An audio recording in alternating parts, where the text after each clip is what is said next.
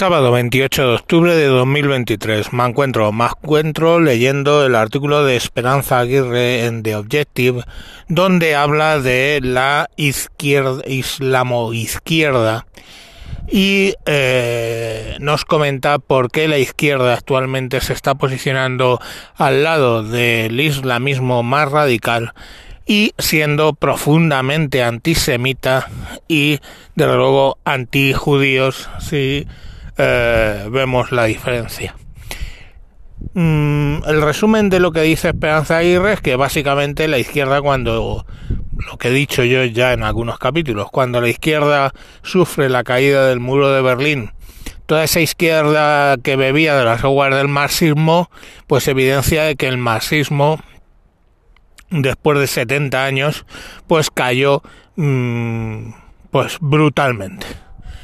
Por otro lado, eh, bueno, los que antes defendían, a los que antes defendían que eran los proletarios, los proletarios descubrieron en las democracias liberales los beneficios del capitalismo y pues bueno, pues compraban casas hipotecándose, eh, tenían acciones, mm, meten dinero en las monedas digitales y bueno, hoy por hoy el capitalismo pues entre los proletarios está al cabo del día. Entonces esta izquierda desnortada por la caída del muro de Berlín se pone a buscar causas se pone a buscar causas y las encuentra en eh, grupos que mm, presuntamente han estado eh, perseguidos durante tiempo y bueno pues de repente empiezan a, a apoyar a los gays y lesbianas.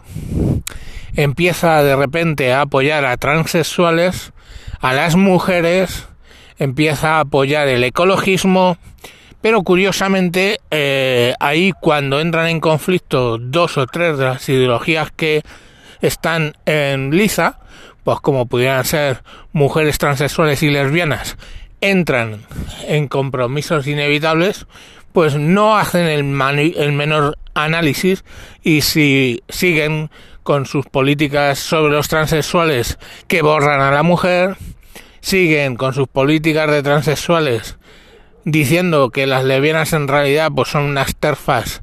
Si no se quieren acostar con un señor con barba que dice ser mujer y toda una serie de incongruencias pero que bueno a la izquierda eh, todas esas incongruencias le dan igual. Mm, conocí a un anarquista que decía yo he aprendido a vivir con mis incongruencias pues bueno ahí tienes unas pocas amigo. Entonces bueno eh, en esa búsqueda, dice Esperanza Aguirre, de causas se dan con primero el indigenismo, ¿vale? Y luego dan con la causa palestina y con el Islam. De modo que, según ella, una decayente corriente como es el marxismo y como es la izquierda, se encuentra con una corriente que va hacia arriba que es el islamismo radical. No hablamos del islam que ha convivido sin mayor problema con religiones cristianas o judías en la antigüedad y actualmente, sino del islamismo más radical eh, representado pues por los talibanes, Hamas, en fin, el ISIS, Daesh, todos estos. Y ahí es donde eh, pues la izquierda se pone a defenderlo. Y claro, lógicamente entrando en planteamientos antisemitas, justificando unos atentados que han supuesto 1.400 muertos y 200 rehenes, con mujeres hombres, niños, ancianos y todo este tipo de cosas habiendo siendo masacrados. Se escudan en eso diciendo o bien directamente que el Estado de Israel es un Estado terrorista eh, y genocida, ojo, a Israel diciéndole genocida, y por otro lado, pues básicamente eh, en la izquierda más presuntamente moderada haciendo unas equidistancias pues del orden de, bueno, todos hay motivos por los cuales jamás hizo esto. O sea, la versión eh, de, de, guerra de Islam eh, con los judíos de eh, es que las visten como putas y por eso las violan. Eso que les parecía muy malo a la izquierda como razonamiento y a cualquier ser con dos dedos de frente, en el caso de judíos y Hamas, pues básicamente es su razonamiento. Si jamás ha hecho algo así es porque los judíos, de algún modo extraño y que no acaban de explicar, se lo merecían. Eso, señores, tiene un nombre, eso se llama antisemitismo y según Esperanza Aguirre, y estoy de acuerdo, raya en el antisemitismo de los nazis de la Alemania de los años 30 y 40. Mm, ¿Llegará a la izquierda a encontrar alguna causa válida para definir eh, qué es lo que tienen que hacer? Bueno, la esperanza estaba en la socialdemocracia que buscaba una vía alternativa a, la derecha conservadora y a los liberales pero que parece ser que no están ganando, bueno, que no están ganando muchos seguidores, entre otras cosas porque la derecha conservadora, en vez de ir hacia el mundo liberal, se ha ido hacia la socialdemocracia. Y tenemos que el PP es socialdemocracia de derechas y el PSOE es socialdemocracia teórica de izquierdas. Como ese espacio ya lo está ocupando la derecha, pues básicamente el PSOE, mucha gente de ella se ha tirado al monte a esas, esas nuevas ideologías que le plantea la extrema izquierda.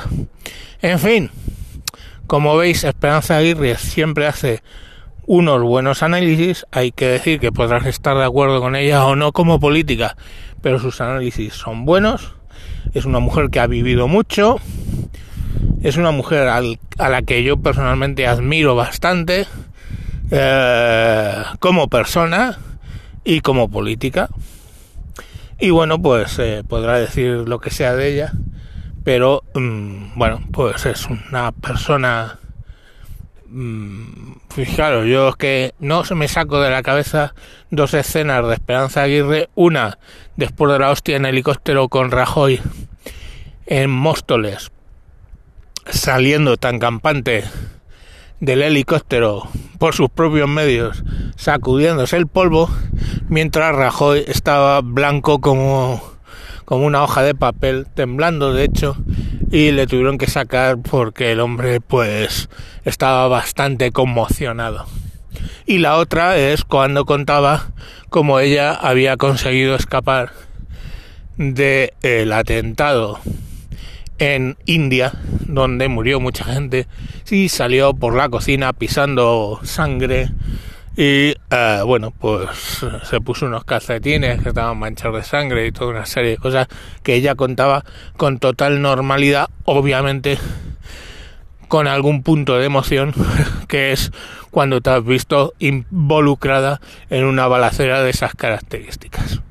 En fin, es una persona que tiene, mm, en mi opinión, ovarios de titanio y cuando ha hecho falta lo ha demostrado. En fin, hasta aquí el programa de hoy. Os recomiendo que vayáis a The Objective y leáis el artículo de Esperanza Aguirre. Y sin más os dejo, mañana domingo volveré con otro programa. Adiós.